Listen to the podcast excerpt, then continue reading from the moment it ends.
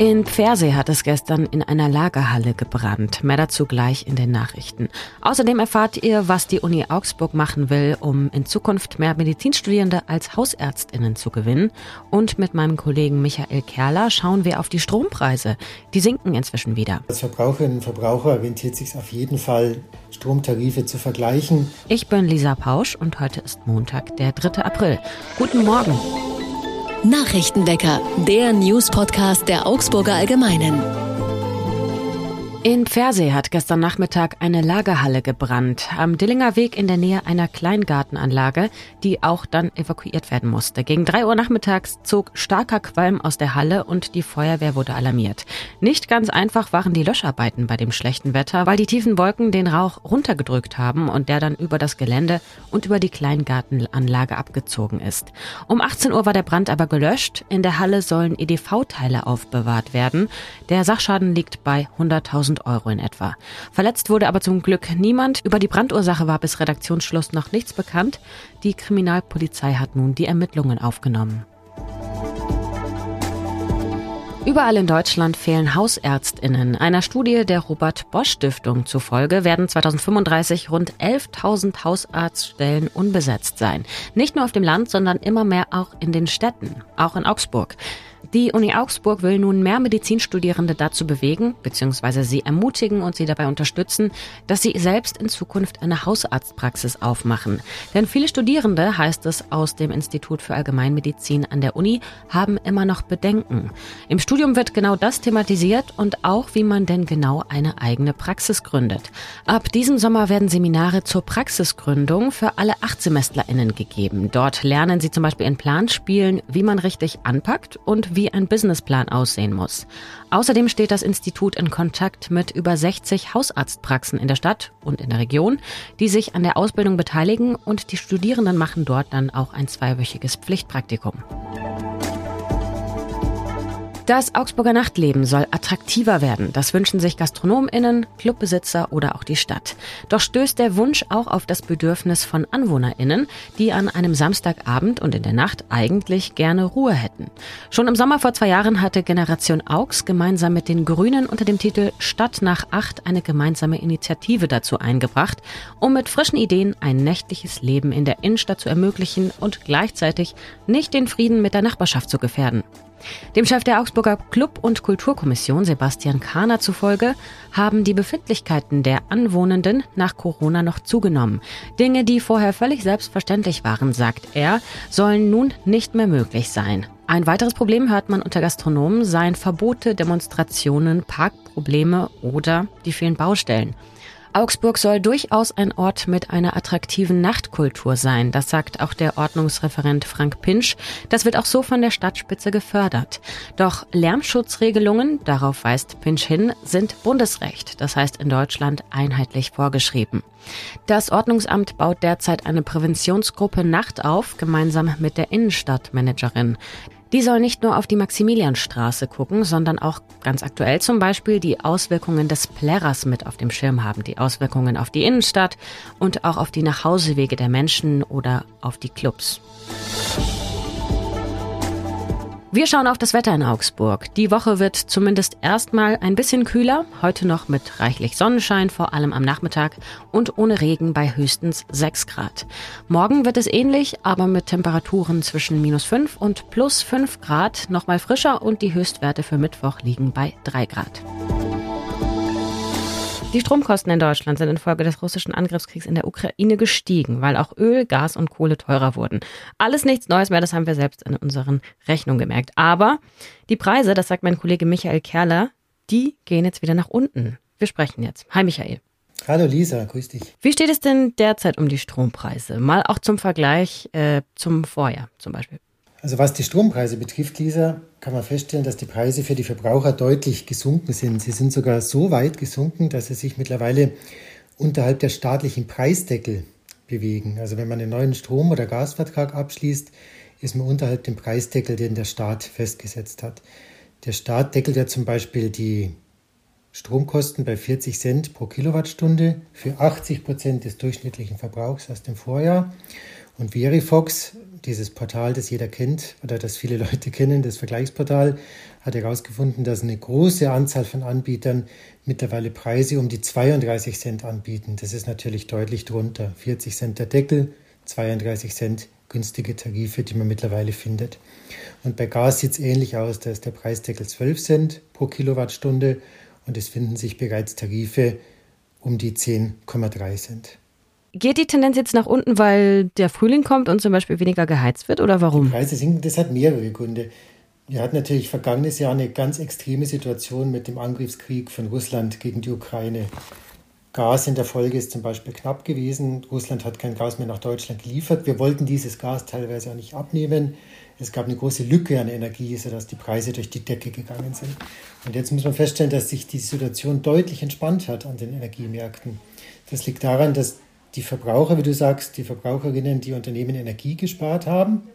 Sie haben Gas gespart, haben die Heizung runtergedreht. Wir waren bei 18 Grad im Büro, bei 19 Grad, du erinnerst dich. Wir sind aber auch gut durch den Winter gekommen, weil der Winter besonders wild, mild war. Also man musste nicht besonders viel heizen. Das hat uns ziemlich geholfen. Und gleichzeitig haben wir andere Energiequellen erschlossen. Also Deutschland hat ja Flüssiggasterminals gebaut. Wir importieren Gas aus anderen Ländern. Und dies hat uns geholfen, dass die Preise jetzt wieder nachgeben, gerade bei Gas. Wie geht es denn jetzt weiter? Glaubst du, die Preise sinken weiter oder worauf müssen wir uns einstellen für die nächsten Monate? Das ist eine interessante Frage, weil dadurch, dass der Winter relativ mild war, sind die Gasspeicher, die relativ wichtig sind für die Gasversorgung in Deutschland, besser gefüllt als sonst üblich zu dieser Jahreszeit. Die Gasspeicher, das sind die, die letzten aktuellen Zahlen, sind zu 64 Prozent voll in Deutschland. Das ist ein sehr, sehr guter Wert. Gleichzeitig natürlich haben wir die Situation, dass wir kein russisches Gas mehr importieren und das wird die nächsten Monate nicht anders sein. Das heißt, wir müssen die Gasspeicher für den kommenden Winter, fürs nächste Jahr aus anderen Quellen füllen. Und gleichzeitig haben wir die Situation ja, dass die Kernkraftwerke vom Netz gehen, jetzt im April, und dass dadurch mehr Gas verstromt werden muss, mehr Gas genutzt werden muss, um daraus Strom, Elektrizität zu erzeugen. Darauf weist zum Beispiel Bayerns Wirtschaftsminister Hubert Aiwanger hin. Das heißt, der kommende Winter könnte nochmal anspruchsvoll werden für die deutsche Energieversorgung. Und es ist nicht ausgeschlossen, dass die Preise nochmal anziehen, je nachdem, wie sich die kommenden Monate entwickeln. Wichtig wird zum Beispiel sein, ob es uns gelingt, weitere Flüssiggasterminals in Betrieb zu nehmen an der deutschen Küste. Es ist also perspektivisch erstmal unwahrscheinlich, dass wir jetzt auf Preise wiederkommen, die zumindest in der Nähe von den Preisen liegen, wie wir sie noch vor dem Krieg hatten. Meine persönliche Vermutung, es ist immer ein bisschen Glaskugeldeuten, ist, dass es bei Gas schwieriger wird, auf das gleiche Niveau zu kommen, einfach weil Russland sehr große Mengen sehr billiges Gas geliefert hat. Und das Ganze jetzt per Schiff nach Deutschland zu transportieren, halte ich für unwahrscheinlich. Bei Strom könnte es etwas anders aussehen, weil da haben wir den großen Vorteil, dass Deutschland stärker auf erneuerbare Energie setzen will, auf Wind, auf Sonne. Und diese erneuerbaren Energien können mittlerweile eigentlich sehr günstig erzeugt werden. Das heißt, wenn wir eine bestimmte Übergangsphase mal hinter uns haben, keine Atomkraftwerke, Kohlewerke runterfahren, dafür eine große Menge erneuerbarer Energien, halte ich es durchaus für möglich, dass Strom eines Tages wieder relativ günstig erzeugt werden kann in Deutschland. Vielleicht ist es auch noch so, dass der Staat äh, die Stromkunden unterstützt, indem er zum Beispiel die Stromsteuer senkt. Das wäre eine, eine gute Vorgehensweise, wie der Staat helfen könnte bei den Stromkosten. Und was wäre jetzt dein Tipp? Lohnt es sich gerade nochmal auf die Stromtarife zu gucken und gegebenenfalls auch den Anbieter zu wechseln? Also ich glaube, als Verbraucherinnen und Verbraucher rentiert es sich auf jeden Fall mal ein Vergleichsportal aufzurufen im Internet, Stromtarife zu vergleichen und einen Wechsel in Betracht zu ziehen, wenn man merkt, dass man einige hundert Euro vielleicht sogar sparen könnte im Vergleich zu seinem bisherigen Tarif. Wenn man jetzt unbekannten Anbietern nicht traut, hat man guten Grund, wachsam und vorsichtig zu sein. Aber es kann sogar sein, dass man sogar innerhalb der Region einen Anbieter findet, den man kennt und bei dem man deutlich günstigere Tarife findet. Das halte ich für durchaus möglich in nächster Zeit. Vielen Dank, Michael. Dank dir, Lisa. Was sonst noch wichtig wird, der Freistaat Bayern pocht auf die Rückzahlung der zu viel gezahlten Corona-Hilfen. Bis zum Sommer müssen Betriebe prüfen, ob sie die ersten Corona-Hilfsgelder zurückzahlen müssen.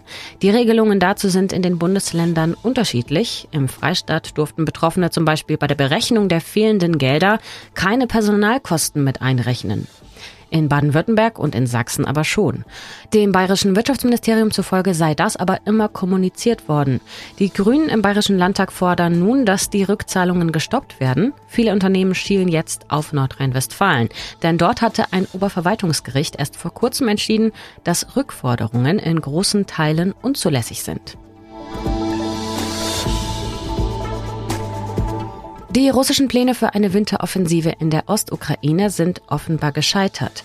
Das US-Institut für Kriegsstudien in Washington schrieb, dass Moskau seine angestrebten Ziele, nämlich die, die Gebiete Donetsk und Luhansk vollständig einzunehmen, nicht erreicht hat. Für die hohen Verluste auf russischer Seite könnte dem britischen Geheimdienst zufolge auch Alkohol verantwortlich gewesen sein.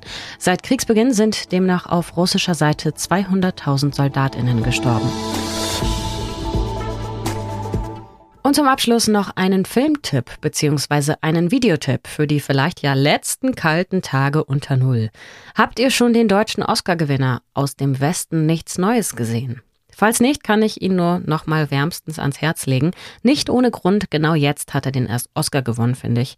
Er zeigt die Sinnlosigkeit, er zeigt die Schrecken von Krieg, aber das auch immer noch ohne blutrünstig zu werden. Und ich habe am Wochenende eine Entdeckung auf YouTube gemacht. Und zwar habe ich ein Erklärvideo gefunden vom Deutschen Panzermuseum, das Szenen aus dem Film analysiert. Also sagt, wo besonders gut und historisch echt gearbeitet wurde und wo zum Beispiel auch der Film anders ist als die Realität damals. Etwa bei der strategischen Verwendung von Stacheldrahtzaun zum Beispiel. Man kann dem Herrn vom Panzermuseum wirklich sehr gut zuhören wie er da so eine Stunde lang erklärt. Und ich würde sogar noch empfehlen, das Video noch vor dem eigentlichen Film zu sehen, weil man das Wissen dann aus dem Video für den Film mit im Hinterkopf hat. Den Link dazu findet ihr auch in den Show Notes. Das war's von mir. Ich bin Lisa Pausch. Morgen hört ihr an dieser Stelle Manuel André. Kommt gut in die Woche durch die erste Aprilwoche. Bis bald. Tschüss und wie immer. Ahoi. Nachrichtenwecker ist ein Podcast der Augsburger Allgemeinen. Alles, was in Augsburg wichtig ist, findet ihr auch in den Show Notes und auf augsburger-allgemeine.de.